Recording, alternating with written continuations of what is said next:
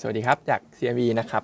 ก็ตลาดบ้านเราเองเนี่ยก็ถือว่าค่อนข้างแข็งแกร่งนะครับ เมื่อวานก็ถึงแม้จะปรับตัวขึ้นได้อ่อนๆ แต่ก็ยังเป็นฝรั่งต่างชาติที่ประคองดัชนีเราไว้นะครับ ในขณะที่ช่วงนี้บ้านเราอาจจะถ้าดูกลุ่มเนี่ยกลุ่มแบงก์อาจจะถูกแรงกดดันนิดนึงจากแรงเทคโปรฟิตของอาจจะเป็นสถาบันในประเทศนะครับ เพราะว่าเท่าที่พี่เกษมเช็คดูเนี่ยโฟของฝรั่งก็ยังค่อนข้างซื้อ ก็ยังเป็น net buy ในกลุ่มของแบงก์อยู่นะครับ เพราะฉะนั้นตรงนี้ผมมองว่าท้ายที่สุดแล้วเนี่ยเม็ดเงินฝรั่งก็น่าจะดันกลุ่มแบงก์ขึ้นไปได้ รวมไปถึงดัชนี index บ้านเราเนี่ยก็น่าจะน่าจะไป test ที่ประมาณ 1,700 จุดด้วยนะครับ ในขณะที่ฝั่งของต่างประเทศ อย่างเช่นอเมริกาจริง ๆ เมื่อวานลงเยอะ แต่ก็เท่าที่เช็คเนี่ยก็ยังไม่ได้เห็นสัญญาณของการ risk off อะไรนะครับ ทุกอย่างก็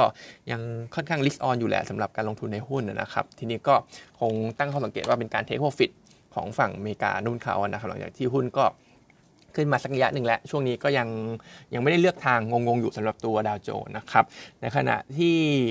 มีประธานเฟดประมาณ 3 ท่านนะครับเมื่อวานที่ออกมาให้คอมเมนต์อ่าโทษครับคอมเมนต์เกี่ยวกับตัวของนโยบายการเงินนะครับ ซึ่งคนที่โดวิชเนี่ยก็พูดอะไรที่ คนคนคนที่อยู่ฝั่งโดวิดเนี่ยก็พูดอะไรที่ก็เหมือนจะชัดเจนออกมาเลย ว่าการขึ้นดอกเบี้ยข้างหน้าเนี่ย slow ลงแน่นอน 25 basis point อะไรก็ว่าไปนะครับ ในขณะที่คนที่อยู่ฝั่ง hawkish เนี่ยผมก็คิดว่าจริง ๆ ในใจเขาก็มองแล้วแหละ ฟังอ่านจาก comment นะครับ ผมคิดว่าในใจเขาก็มองแล้วแหละว่าครั้งหน้าเนี่ยก็น่าจะ slow slow down ลง แต่ว่าเขาเพียงแค่ไม่อยากให้ comment ต่อตลาดที่มันจะเป็นโทนอะไรที่ให้ความหวังขนาดนั้นนะครับ เขาก็พูดแบบสงวนท่าทีสำหรับคนที่อยู่ค่ายฝั่งของ hawkish นะครับ เพราะฉะนั้นจริง ๆ แล้วก็ยังมองเหมือนเดิม แล้วก็ตลาดก็ยัง price in เหมือนเดิมนะครับว่า 25 basis point ในการประชุมครั้งหน้า ตอนนี้ความน่าจะเป็นมันก็พุ่งไปที่ประมาณ 96%แล้วสำหรับตลาดที่ price in ไปนะครับ ในขณะที่ฝั่งของหนี้เพดานหนี้ของอเมริกาวันนี้น่าจะมีการพูดคุยกันเหมือนกัน ซึ่ง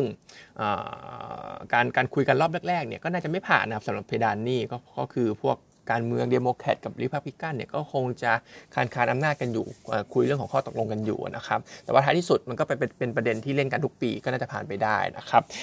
แต่ว่าทีนี้ถ้าดูว่าเคสจริงๆเนี่ยถ้าสุดท้ายแล้วมันไม่ผ่านนะครับแล้วก็ทำให้เกิด อเมริกามี default default ขึ้นมาเนี่ยมันก็จะมี impact ต่อเรื่องของการเงินการลงทุนมากพอสมควรเลยนะครับ ไม่ว่าจะเป็นหนึ่งเลย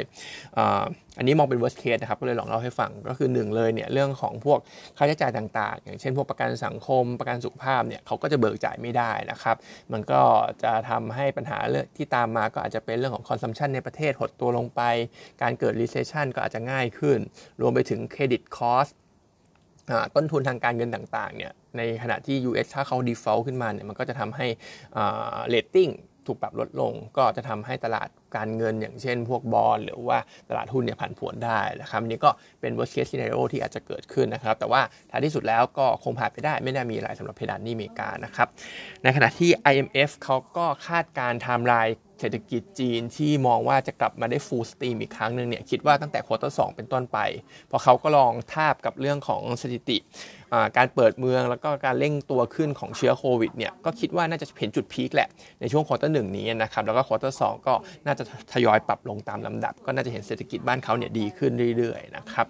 ส่วน BOJ ไม่ได้มีอะไรใหม่นะครับไม่ได้ปรับตัวนโยบาย policy อะไรเลยสำหรับการประชุมเมื่อวานสำหรับแบงก์ชาติญี่ปุ่นนะครับในขณะที่ตัวของ ข่าว Microsoft ที่เขาจะ lay off พนักงานอีกประมาณ 10,000 คนเนี่ยก็กลุ่ม tech เนี่ยก็โดนต่อเนื่องนะครับ ทีนี้ก็อาจจะมีคนพูดถึงเรื่องของการลงทุนเกี่ยวกับกลุ่ม tech CAPEX ทั้งหลาย การลงทุนใน Data Center อะไรอย่างเงี้ยนะครับ จริงๆก็ต้องบอกว่า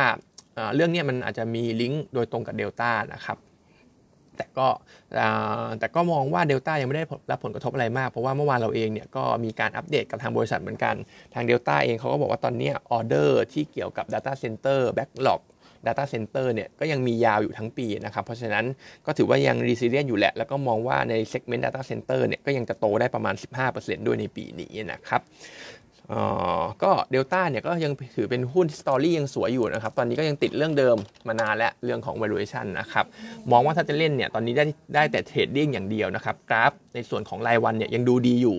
มองว่ายังไปได้ในส่วนของรายวันนะครับ แต่ว่าถ้าไปดู ภาพของกราฟรายสัปดาห์เนี่ยชาร์ตรายสัปดาห์เนี่ยอาจจะต้องระวังนิดนึง เพราะว่าผมเริ่มเห็นสัญญาณ divergence ในส่วนของ indicator RSI แล้วนะครับ เพราะฉะนั้นอาจจะเล่นได้อีกสักพัก ไม่ไม่นานสักเท่าไหร่สำหรับตัวเดลต้าก็ต้องวาง stop loss ไว้เข้มๆหน่อยสำหรับตัวนี้นะครับ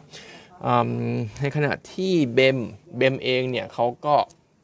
บอกว่าตอนนี้ traffic ก็ขึ้นไปแตะ p ีโควิดเลเวลเรียบร้อยแล้ว ราคาหุ้น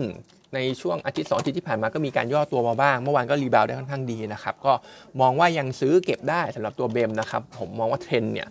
ทั้งในส่วนของการฟื้นตัวในส่วนของภาพเทคนิคก็ค่อนข้างสวยเลยสำหรับหุ้นตัวนี้นะครับ consensus ให้ target 11.4 เพราะฉะนั้นเนี่ยยังมี upside อยู่พอสมควรนะครับเลเวลตรงนี้ก็น่าจะซื้อสะสมได้อีกรอบหนึ่งสำหรับตัว BEM นะครับส่วน paper ของเราวันนี้เป็น KCE นะครับ ซึ่ง KCE ก็ เอาตัว recommendation ก่อนเรา downgrade ลงแล้วจากเดิมเนี่ยให้โฮตอนนี้ให้เป็นขายแล้วนะครับ เพราะว่าถึงแม้ quarter สี่ที่เราทำ preview เนี่ยกำไรจะไม่ได้ขี้เหร่อะไรนะครับ เห็นสักประมาณ core profit เนี่ย657 ล้านบาท แต่ว่าถ้ามอง outlook ต่อจากเนี้ยโดยเฉพาะในปีนี้นะครับอาจจะเป็นปีที่ไม่ค่อยสวยเท่าไหร่ ไม่ว่าจะเป็นเรื่องของบาทเริ่มแข็ง เรื่องของตัวราคาทองแดง เริ่มปรับขึ้น ซึ่งทองแดงตอนนี้ก็ขึ้นมาครึ่งทาง ของที่เคยขึ้นแล้วนะครับก็อยู่ระหว่างกลางของจุด peak แล้วเพราะฉะนั้นเนี่ยก็ดูเป็นทรงที่ไม่ดีเท่าไหร่ในขณะที่ราคาขายเนี่ยเขาปรับลงไปเรียบร้อยแล้วนะครับเพราะฉะนั้นกอสมาจินของ KCE เนี่ยดูก็น่าจะมีแนวโน้มจะเป็นขาลงในปีนี้อีกเช่นกันนะครับในขณะที่เรื่องของยอดขายต้องบอกว่าตอนนี้เขาก็ผลิต full capacity และขยายไม่ได้แล้วนะครับในขณะที่ผู้บริหารเองเนี่ยก็มีการเลื่อน ตัวการขยายกำลังการผลิตไปเป็นช่วงของครึ่งปีหลังของปีหน้าด้วย เพราะฉะนั้นเองเนี่ยยอดขายก็ตันตรงนี้แล้วสำหรับตัว KCE ก็มองว่าเอาลุกปีนี้ก็เลยไม่สวยเท่าไหร่นะครับแนะนำเป็นขาย target price เนี่ย47 บาทสำหรับตัว KCE นะครับวันนี้ก็มีเท่านี้นะครับ